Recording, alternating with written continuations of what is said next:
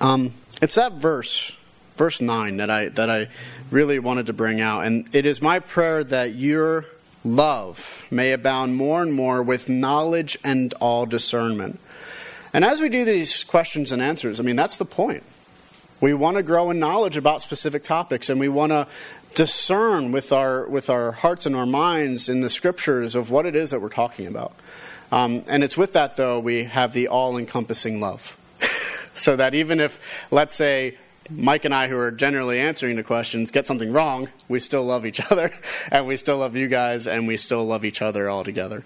Um, so it's just that reminder as we continue forward. Now, Mike, how about we go ahead and get those questions? I believe, Betsy, did you put them in there? Great. Yeah, yep, they're all there. And we'll...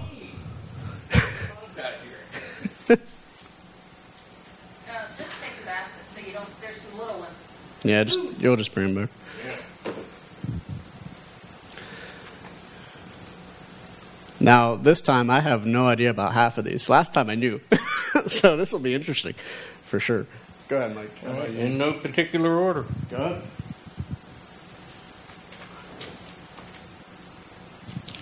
What instrument would you learn to play? That's a fun one. Play that. Piano. That's all I have to say about that. That's all I got. That's a fun question, though. Why not? Get to know us. Um, yeah, I, I've been a Michael W. Smith fanboy forever, so piano is something that I would love to learn to play eventually. I don't know about you, Mike, if you have any. Well, he who has no musical talent. What instrument would I learn to play? I don't even know. hmm. There are many versions of the Bible. Talk about the value of each version and why you use a certain version. Ooh, that's a good question. Um, I'm going to defer. All right. Um, when it comes to different versions of the Bible, you want to answer one of two questions. Is it being more um, literal in translation, or is it being more of a paraphrase?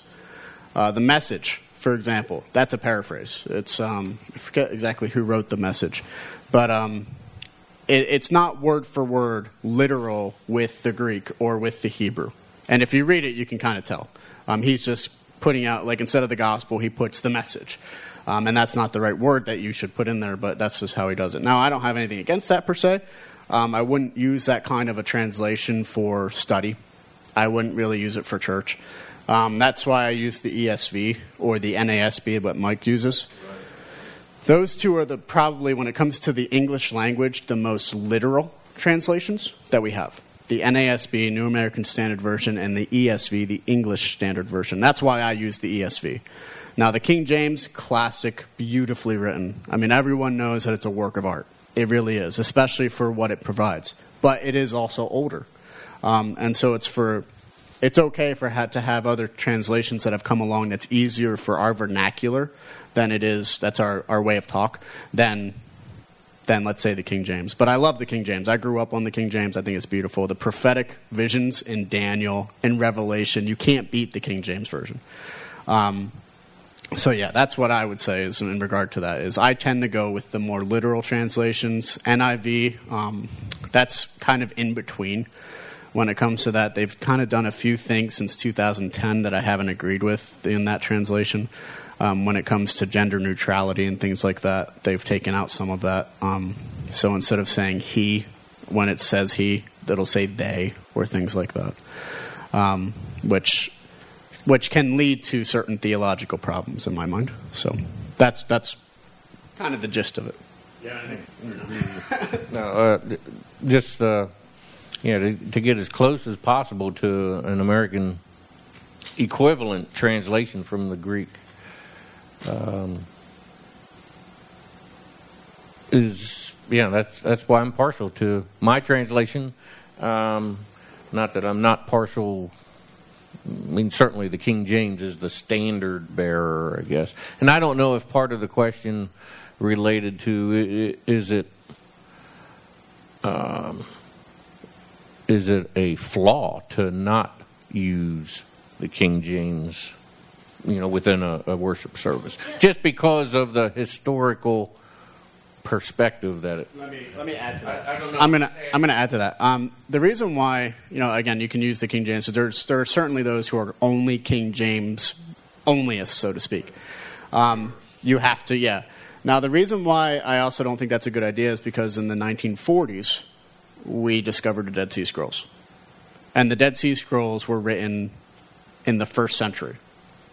Before that, the only translation of, let's say, the Hebrew um, Old Testament in particular was actually from six hundred years after that because of a fire that destroyed them all. So you've got six hundred years between even the New Testament time, and so now you've got, because of the Dead Sea Scrolls, you have it going back all the way to the time of Jesus. And there's two good things about that. The first is that, generally speaking, they're consistent. That's a good thing. For six hundred years, that means that they were accurate in copying it over and over and over again. And that's something that the scriptures actually hold very well. There's a ninety-nine percent overall agreement in the scriptures, for example. And it's it's really impressive from going from one translation to the next. But it's because of that, though, you still have certain little tidbits that you get um, when you go back to the Dead Sea Scrolls and things like that. So that's one of the reasons why I would say the newer translations have a little bit more information that the King James just didn't have when it was being translated. The E S V is relatively a new... Since two thousand one. Yeah. And the N A S B is new from the seventies, but they're they're the best when it comes to literal translation. Or literal. From literal. Yep.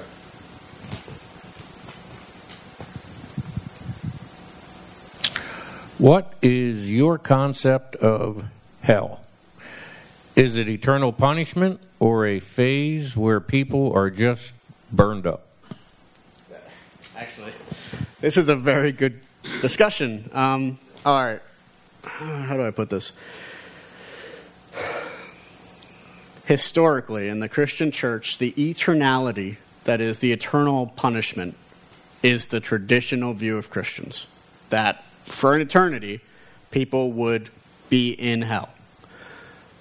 Uh, around sometime during the church fathers, so you got to figure three hundred A D, four hundred A D, this idea of annihilationism is what it's called, came into being. And that's the belief that once people go to hell, that's it, they're done. No more. They don't. They cease to exist. That is actually a heresy. Um, it has been condemned as a heresy for from the church for two thousand years almost, well, fifteen hundred years, I'd say. Um, and so I don't believe that that is a correct understanding. I disagree also with those who believe in um, universalism, which is that everyone will be saved, even the devil. People believe that, that he will be saved in the end. I disagree with that as well. I think the scriptures are very clear that hell is eternal. What that looks like, though, what that punishment looks like, though, I'm not one hundred percent sure. Um, yes, there's flames, but there's also an understanding of maybe hell is just a continual going further and further away from God, and uh, having that feeling of knowing that you're wrong but refusing to admit that you're wrong. That can be a hell within itself, can it, psychologically? Um, so I don't know. Uh, generally, though, like what kind of punishments there's going to be in hell, I, I can't say. Um But I do know that there is punishment, and I do believe that it is eternal, because the sin itself that people are being judged for is that serious, the rejection of Jesus Christ. To reject Jesus Christ as the Lord of all is a very serious sin. Um, to reject God, essentially, is what you're doing. So from that reason, that is why hell is eternal, because it's the eternality of that judgment for that particular sin especially. Uh, yeah, hell is eternal. Yeah. Souls are eternal. Okay? All souls are eternal. I think one of the difficult things at times is within our English language, we have an unfortunate um, understanding of the word hell as compared to within the scriptures. We think of hell as one place. Now, hell, the place of fire and brimstone, that doesn't open for business until Revelation twenty after the second resurrection. So what then is the destination of eternal souls damned to hell before fire and brimstone opens for business in Revelation twenty? And there we have uh, uh, the, the parable that Jesus gives of Lazarus in uh, uh, and the rich man. Um, where is that? I would say Sheol is a word that comes to mind. That's an Old Testament Hebrew word for, or Hades. Well, Hades is the deepest abyss. I think of hell, whether I'm right or wrong or not, as compartmentalized. um, Dante. uh, but anyway, it, it is important to recognize that uh, hellfire and brimstone, hell, doesn't open for business until after the second resurrection in Revelation twenty. So when bodies expire,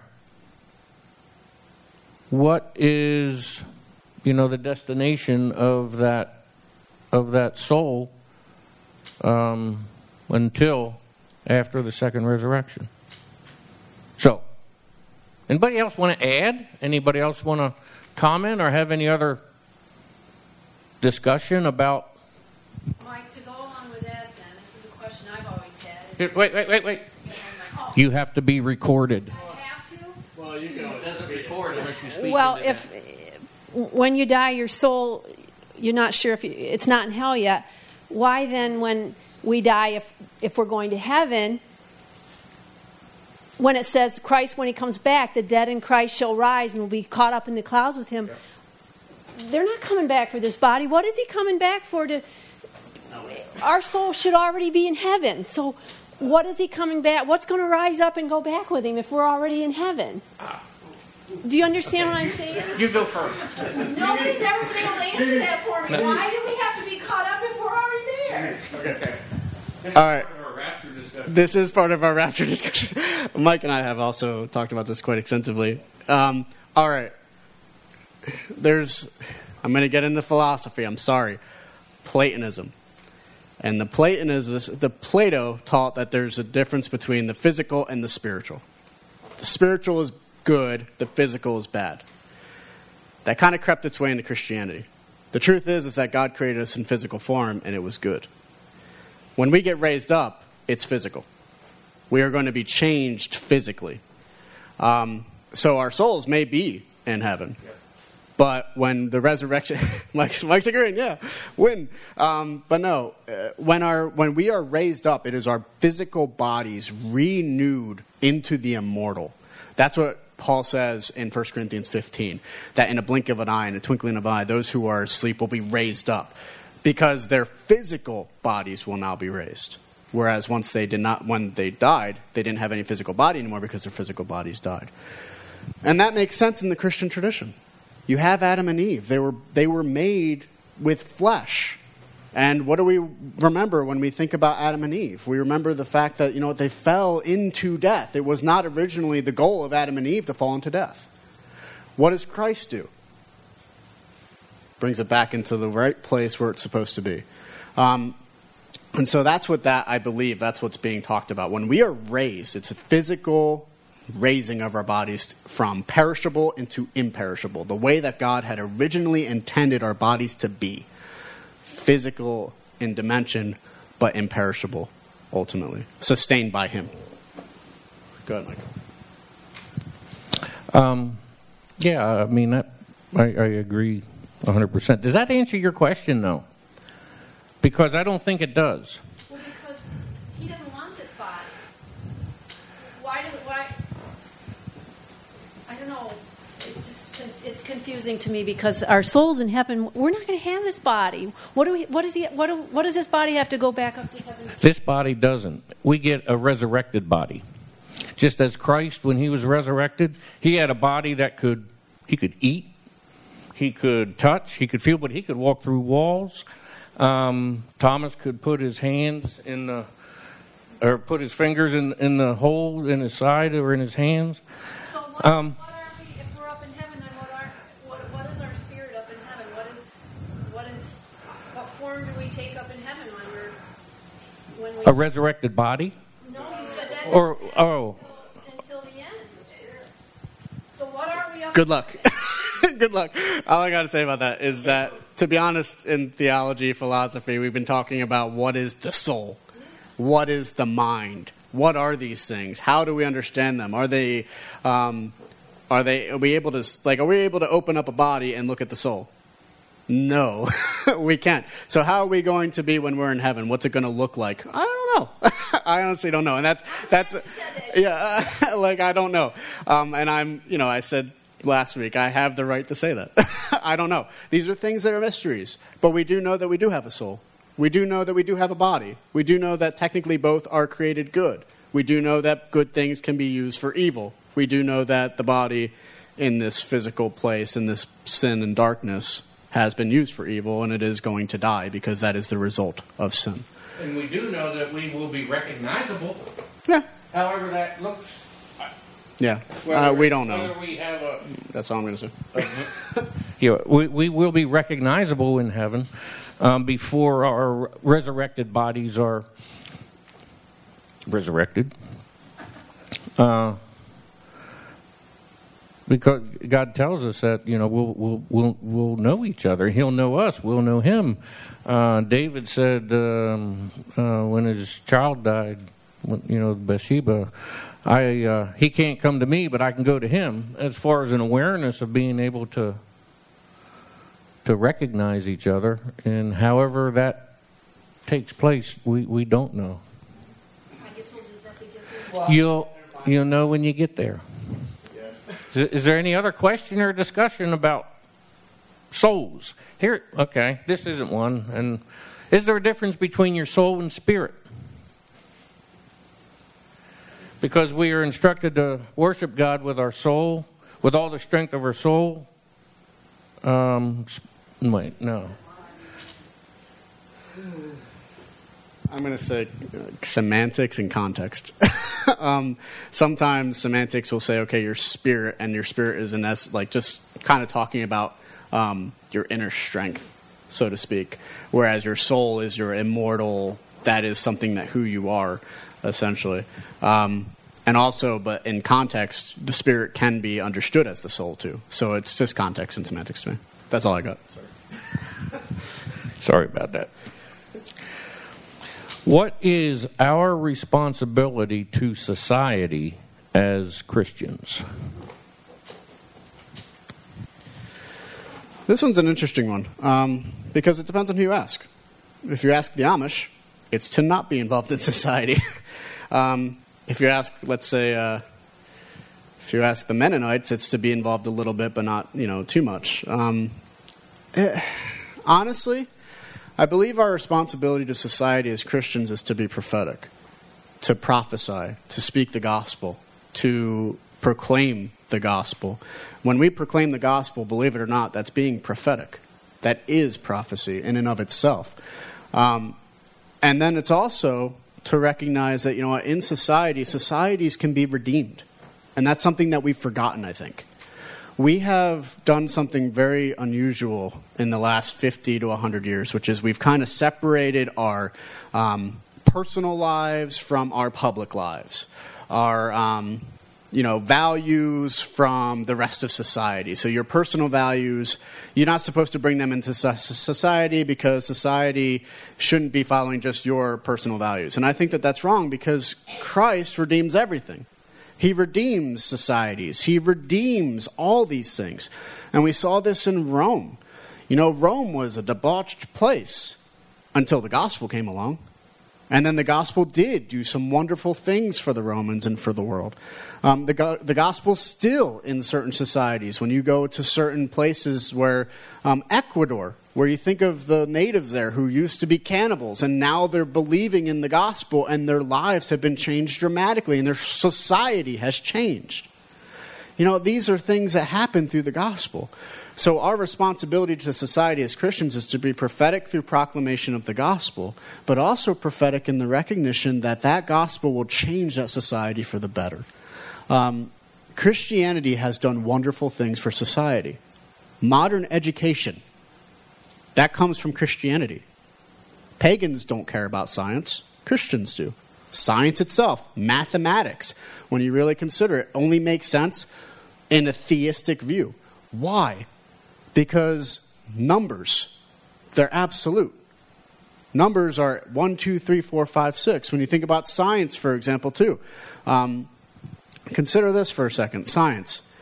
For the pagans, they viewed they viewed the natural world in its holy. So they could never touch it. They could never experiment with it, could they? Because if they did, then they'd be doing something profane in their worldview. Christianity comes along. Scientific revolution. Why? Because it's created. It's not God. It is something to created to be understood as God has made it. And because of that, you can have a scientific theory and you can go ahead and research things, and there's a reason for doing it to begin with, because you can learn more about God. In atheism, you don't have that. In paganism, you don't have that. In Hinduism, where everything is God, you don't have that kind of a scientific understanding. So our responsibility, again, as Christians, is to just simply proclaim, to be bold, and to recognize and philosophize with the society around us and show that Christianity is best for society. We have to have communication with, with the society around us, essentially. Yeah, I don't know if the question maybe pertained more to uh, the social justice end of, you know, our responsibility as believers to the contributing to social justice issues within society. Well, yeah, obviously we should. I mean, as Christians, we definitely should be involved with social justice. We have to be the first ones to recognize that there is righteousness. Why? Because God is righteous. We have a foundation for social justice, whereas the rest of society actually, when you actually talk to them, doesn't. Um, so, yeah, we should be involved with that. However, we have to always couple it with the gospel. It is not enough for us to go out and to build homes, to go out and feed people, if the gospel itself is not being also introduced. What good is it to feed someone and then let them go to hell? What good is it to build a house for somebody just so that they're going to go to hell? What's the point? But why don't we feed people and proclaim the gospel while we're doing it? Why don't we build houses and proclaim the gospel while we're doing it? And that's a critique for another day. Any other questions or comments from anyone?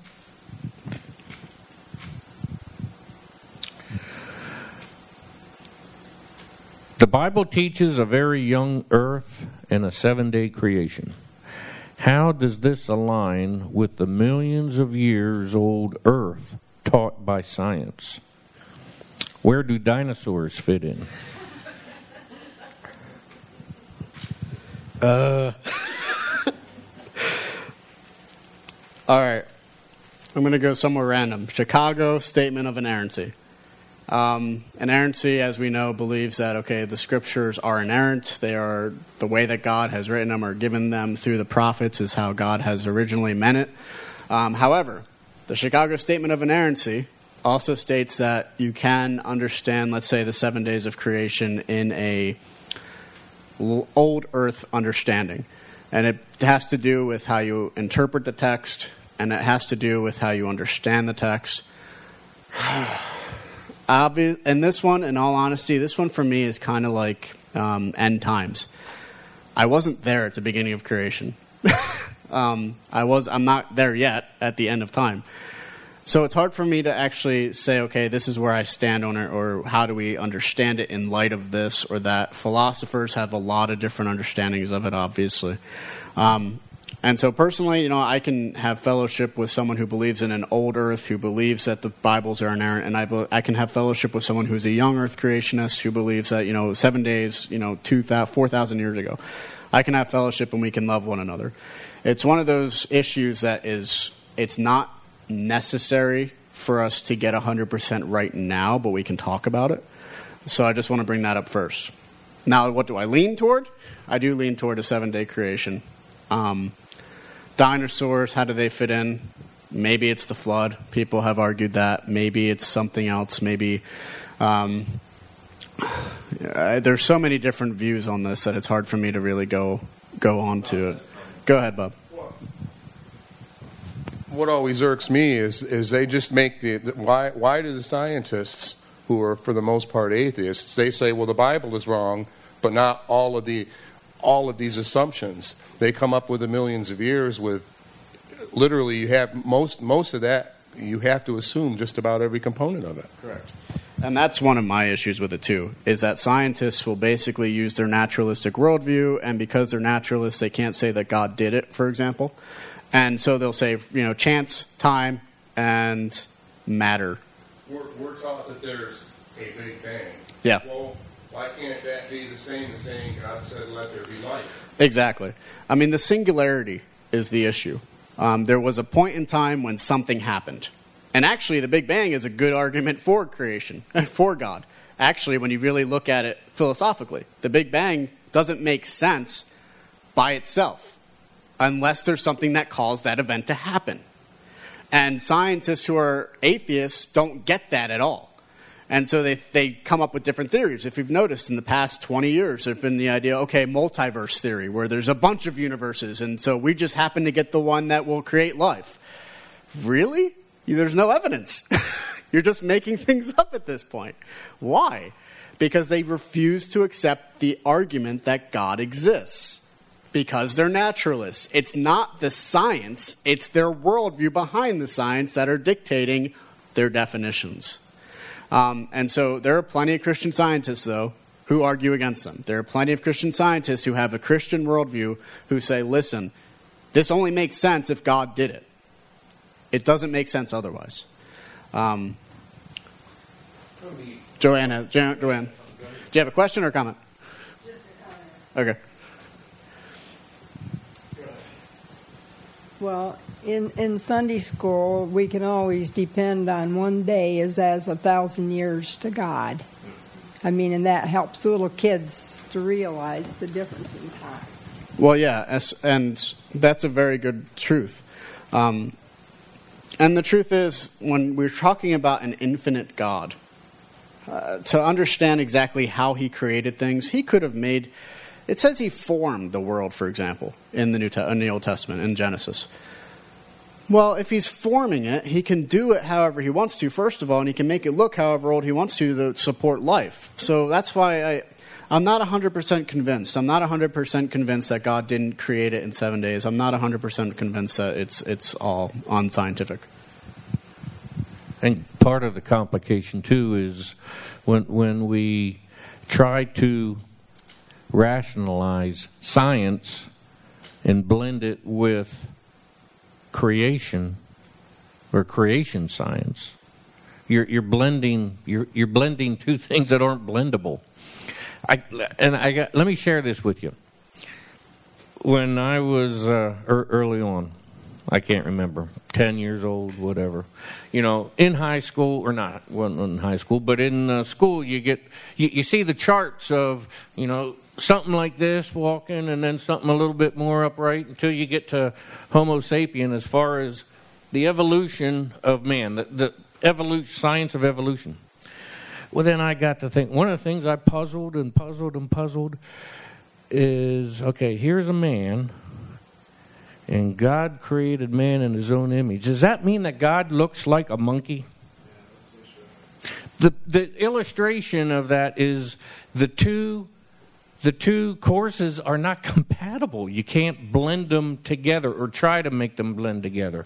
Not in my view. And that's the issue that you have when it comes to science in particular, when it is being defined by a specific worldview. Again, what Mike's right. That's, that understanding doesn't make sense with the Christian worldview, but that understanding itself, they can't prove it. There's no evidence at all for the missing link. The missing link isn't just from m- monkeys or apes to man, or Neanderthals to man.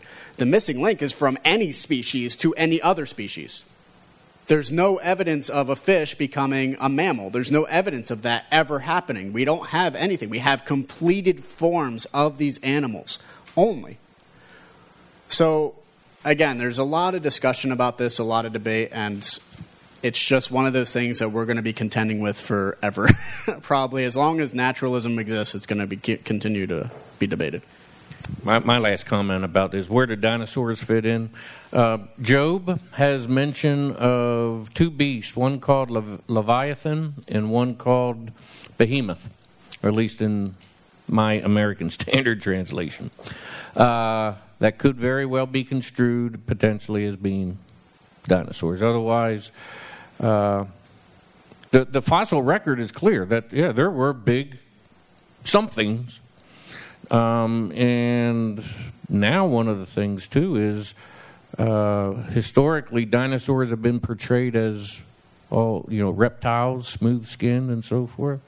I don't know when I last read or heard this, but now there's a potential controversy that maybe they all had f- feathers, or at least the the the land the land ones. I think they originally had feathers, and then they went to being without feathers, or vice versa. Anyway, there is a there is a fossil record of there is a fossil record of what we call dinosaurs. No doubt they existed. If you get the next question, I'll give it to Bob. What are your thoughts? I think the Bible is clear about the the world before the flood. It was so very much different. There's yeah. Yeah. Exactly. So again, it's. I want to just say though that question. I want to change it to not science, but the naturalist worldview, because that's the real issue. The issue isn't science. There have been Christian scientists. We're the ones who founded the scientific revolution, because we were searching for God. It's not science. It is. The worldview behind it, that is the issue. And, and just like Bob said, before the flood, I mean, things were different. Did did any of you, when running around these hills uh, here as youngsters, did you ever find fossils up on these ridges? And, and anybody that's been on these hills has. Did you ever ask yourself, how in the world did a fossil get on top of, in our zone here, where fifteen, sixteen hundred, two thousand foot elevation above sea level. How did them fossils get there? Oh, well, I know, but I just don't know if anybody else pondered that question. Here's here's an easy one, Pastor Sean. Why do you preach the way you do? Easy one, huh? An easy one, huh? It was easy. That's not as easy as people think. Um, all right. As everyone knows, um, you've heard me preach, I do go verse by verse through the Bible. There's a few reasons for that. The first is it forces me to have to preach on everything, um, even things that I may not be comfortable preaching on. Let's say divorce, sexual immorality, things like that. Or when it comes to societal things, homosexuality, things like that. Um, it also forces you to have to consider it too.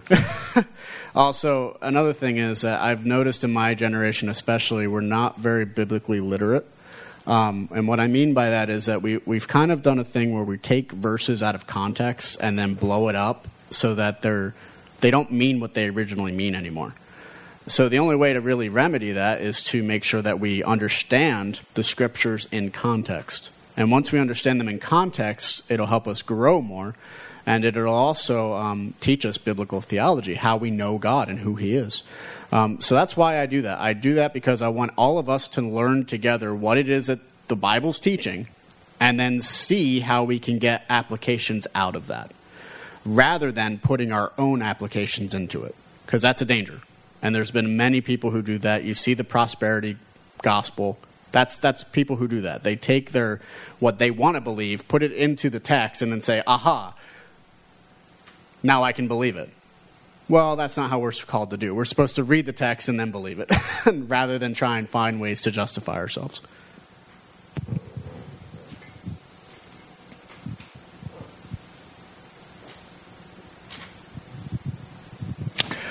What is a challenge, or what are some challenges that face the church today?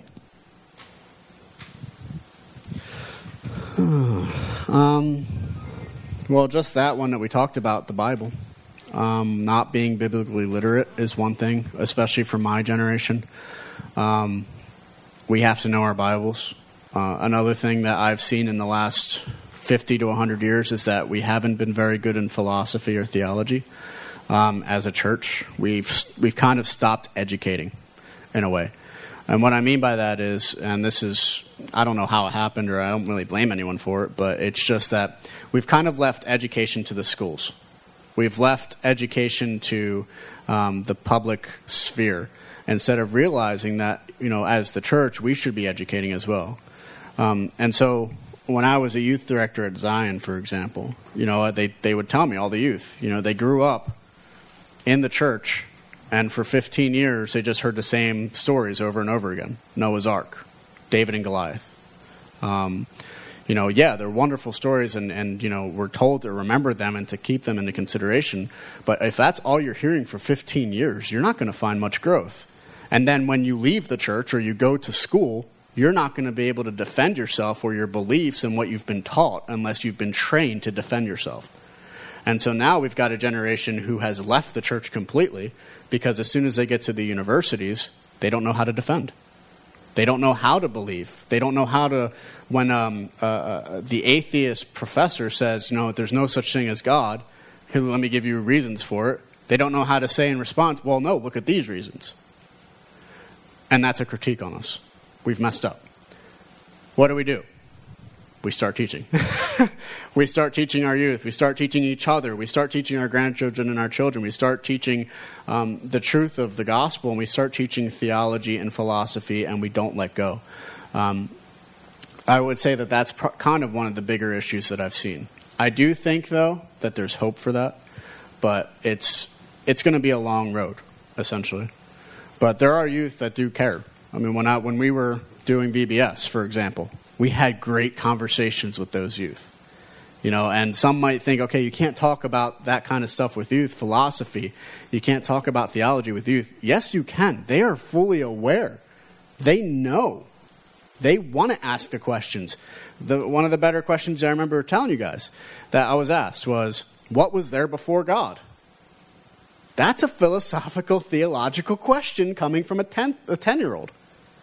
How do we respond to that? Well, I say God was the beginning, and from him he is the first cause, and from him all things have come. They have an answer now. But they're thinking about these things, though, is the point. They're thinking about them.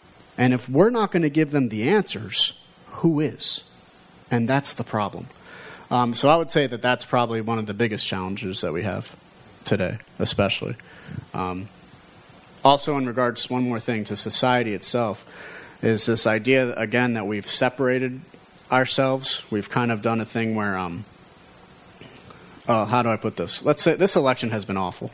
I think we can all say amen. Um, thank you, Connie. Uh, but no, it has been, hasn't it? I mean, this election, who thought this twenty years ago? Heck, I didn't think it a year ago. When I heard that Donald Trump was, no offense, I'm going to say it. When I heard that Hillary Clinton and Donald Trump are gone, it's going to, they're not going to get far. Our society is deranged, isn't it? No offense, but it is. Look at what we got. Um, it is. But the question is, then what do Christians do? Do we just submit to what the society is saying? Do we just submit as to the politicians that they're placing in front of us, or do we stand up and say, this is ridiculous? Um, do we stand up and say, no, we're going to stand for morality. We're going to stand for ethics. And you know what? That's where our vote's going to go. That's scary. Many of us have voted Democrat or Republican for our lives. That's a scary thing to consider. What happens when the parties break? What harp happens when there is no moral choice? So I guess the point is, when it comes to society, a good time that we can stand up and be light and salt is now. Is by standing up and saying, we denounce this. This is not just. This is not righteous. Um, but again, that's my, my personal opinion. So remember, we just sang, they'll know we are Christians by our love. I love you guys. Yeah, I don't know, uh, commenting on our the challenge question relates to what we're doing in Sunday school. The challenge re- is is uh, the danger or risk that, okay, I'm in church and I got my get-out-of-hell-free card and uh, all is good and just kind of coast. And, Uh, you're not, if you're not done, are you done? All right. All right. Sorry, but no, that's another challenge, though. Um, you know, I talked about theology, I talked about philosophy, and this is, I think we're just going back. Oh, no, it's, that's a current one. The challenge is to go back to the Bible, and I said that earlier, but in regards to certain things like belief, like what it means to be a Christian, Um, again, the last one hundred years have not been kind to the church in, in this way, too, is that we've kind of identified with an easy believism, which is that if you just believe, then you're saved, and then no matter what, how you live after that is good. That's not what the Bible teaches. The Bible teaches that when you are, when the gospel's proclaimed, you're going to be changed because God is transforming you. And so that's a hard thing to remember. It's a hard thing to consider when you, if we were to go out, let's say today, and we were to go out to our town, Westfield, and knock on everyone's door and ask them, have you ever heard about Jesus Christ? How many would say yes? Then the better question, how many would say that, you know, yeah, I, I prayed that prayer. How many do you think if we were to go out and ask? How many then would say that they're going to church? How many of them would say that they're actually reading their Bibles? How many of them would say that they are involved with other believers? That's a scary question because they all think that they're saved. Why do they think that they're saved? Because we've been not properly, I think, teaching what it means to be saved. That salvation is not just a consent, it's also complete giving over of everything that you are to Jesus Christ. That he is literally Lord of all. Um, and not many people have been taught that. And so they think that they're saved when really they're going to have a, a sorrowful experience at the end of their life. There was a question on that page that Mike has. Okay, you bring it up. Yeah. How can we know that we are saved for sure and just don't think that we are? Repeat the question into the microphone. How can we know that we are saved for sure and just don't think that we are? First John. First John. Um, that's... That well, First John, all First John, because and that's what I what the very last sermon I preached on First John was a few weeks ago, and I, I we covered three things that John just said over and over and over again. First is correct understanding of God. You cannot have a wrong understanding of God and still be saved. You can't believe in, let's say, um, the Quran and be saved. You can't. It's a wrong understanding of God. So you have to have correct understanding of God. The second is correct lifestyle. You can't just live in whatever lifestyle you want.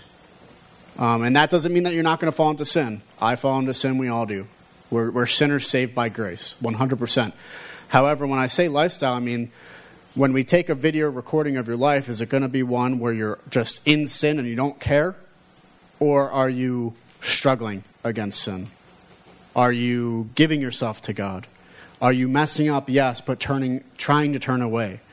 That shows our, your lifestyle, your lifestyle's struggle, it's repentance.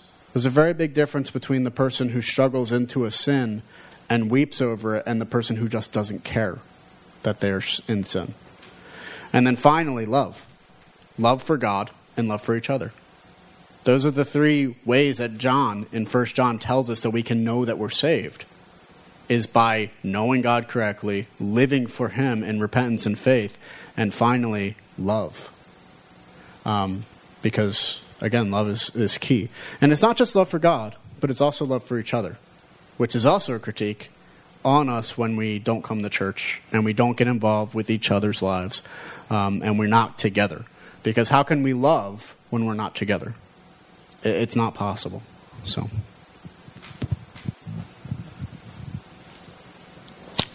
since hell has two compartments, are there still souls in both? Or did Jesus, on dying, descend and take the ones from paradise into heaven? I don't know. But I do... That's my leaning, is that if we're talking about hell as a place of holding, and then once our bodily resurrections happen and the judgment comes, we'll either be with God in his kingdom forever or we'll be in eternal damnation. I mean, it, it's definitely possible that God went down, He just Christ descended into hell, and he re- took out those, and he preached to those who um, belong to, as what's called Abraham's bosom, which is that, that place where those who are good, so to speak, go before, righteous. or righteous, yeah. Um, so that's that's kind of what I would say about that, is that if, yes, if if I had to guess. But I don't know for sure, sorry. Well, to add to your uncertainty. Okay, Okay, what was the destination of eternal souls before Jesus Christ? In other words, when Old Testament saints died, what was the destination of their souls? And I, you, you said it earlier, Sheol, or Sheol, or Abraham's bosom for some versus not Abraham's bosom for others. Then what did Jesus go three days into the into hell for after his work on the cross? I, I, I would have to say he had to go get them, didn't he? Because they're down there. Well, I don't know for sure. I don't know exactly how it looks. I don't know if, let's say now, if we go to Abraham's bosom or if we go, that's what the, the question would lean toward. Now, I would lean toward we go directly to heaven. That's how I lean. But again, but I can't know for sure. So that's why I'm saying I'm, I don't know one hundred percent. But God gives us enough that we can guess certain things. Certain things we can guess. Jesus said, "If you have seen me, you have seen my Father." Does he know everything that God knows? This is a difficult one um, because he is God. Jesus is God. We've we've hashed that out, you know, at the Council of Constantinople and the Con- Council of um, Nicaea, and then the Nicene Creed. You know, I believe in one God Almighty, Maker of heaven and earth, and it goes on to Jesus too. Um, Now, when Jesus came in physical form, there's an understanding that he does not know everything as the Father knows. Um, and this is the reason why. When Jesus is talking in Matthew about coming back again, what does he say? I don't know, but my Father knows. Yeah. So he obviously can't know, every, at least while he is on earth. While he was walking for his thirty years, I, I don't believe that he did know everything that the Father knew. Now, did he know some things that the Father knew? Yeah, one hundred percent. He could know people's hearts. He could know things, um, prophetic things. God could reveal that to him, yes. Now, let's say after his resurrection, does he know everything?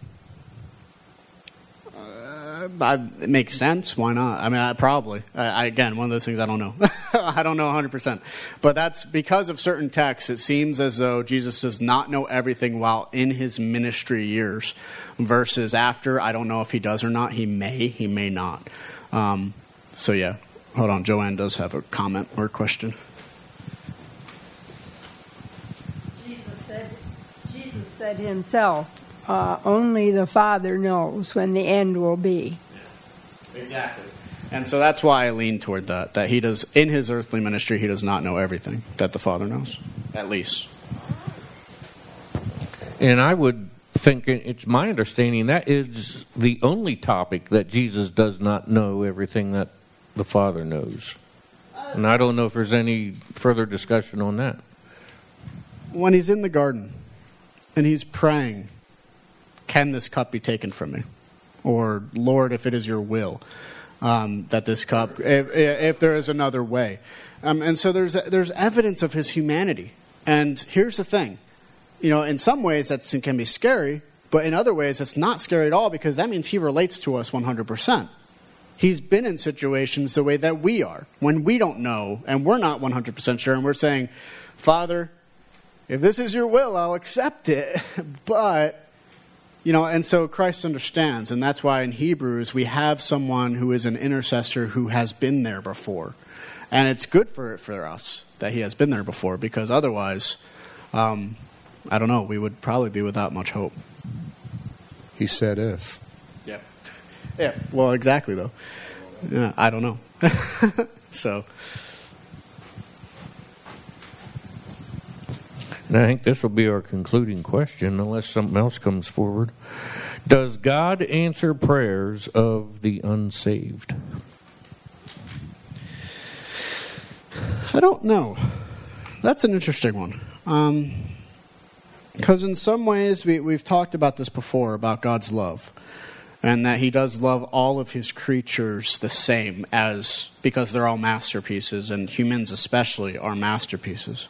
But we also learn in First John, at the end of the chapter, um, the end of the book, that those who are in Christ can know that their requests have been answered. So maybe that's the thing. Maybe as Christians, we can know that our requests are going to be answered according to the will of God because we are in Christ and we are in God, whereas those who are not in Christ do not have that knowledge. They don't have that ability to believe that in the end their prayers will be answered. Um, now, can God answer their prayers? Yeah, I think so. Does that mean, though, that they are going to be saved or that they are saved? No. It just means that God is a merciful God, that um, that he does. I mean, I think of Nineveh. You know, Nineveh was not Jewish. They were not Israelites. They were a completely different ethnicity. They were a completely different nation. But God saves them.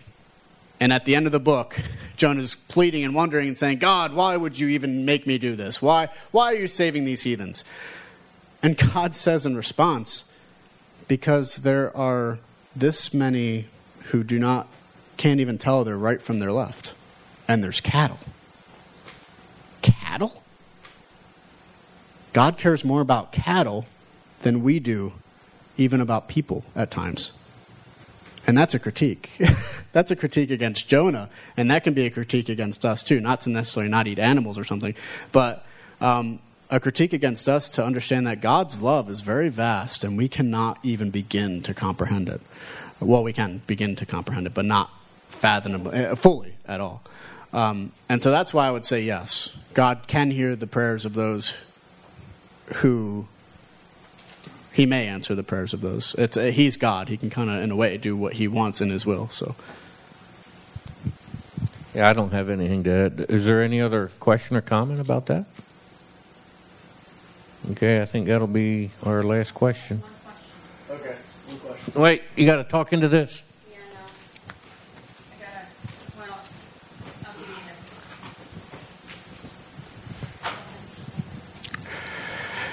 God knows you in the womb. What about people who don't know God? ISIS, Hitler, question marks. God knows you in the womb as far as your identity. Yeah, he knows everyone. What about people who don't know God? The bad guys, I guess. There's a moment in Romans nine when Paul says, in a rather I don't quite understand it way that Paul can do sometimes, that there are those who are destined for glory and those who are destined for destruction. Um, and I mean, that gets into a very, very dis- heavy discussion about predestination, things like that. Yeah, no, we have not. Um, Mike and I debate that all the time. But, um, all right, so yeah, God knows us in our wombs. You know, it also says that he plants our steps before us. He guides our way. If he can gui- if he guides our way, then by definition he would have to guide the way of everyone else because we encounter everyone else, or at least in some capacity, or at least put it into um, so that they would follow that particular way. Irrelevant. Point is, is that yes, God does know them. He does know evil. But the question is then, are they brought up for God's judgment on nations? In Judges, for example, we see a complete pattern over and over again in Judges where the Israelites would be obedient and it would be peaceful. They'd fall. God would bring another ju- another nation to judge them. And then someone would rise up. Obviously, God used those evil nations to judge his people, to judge the world. He used his own people in the book of Joshua to judge nations. Um, he uses nations in when it comes to the kingdom of Israel in the north, when he brings Assyria and to conquer them because of their disobedience. He uses Babylon in five eighty-six to conquer Judah. Um, so I would say, yes, God knows us in the womb.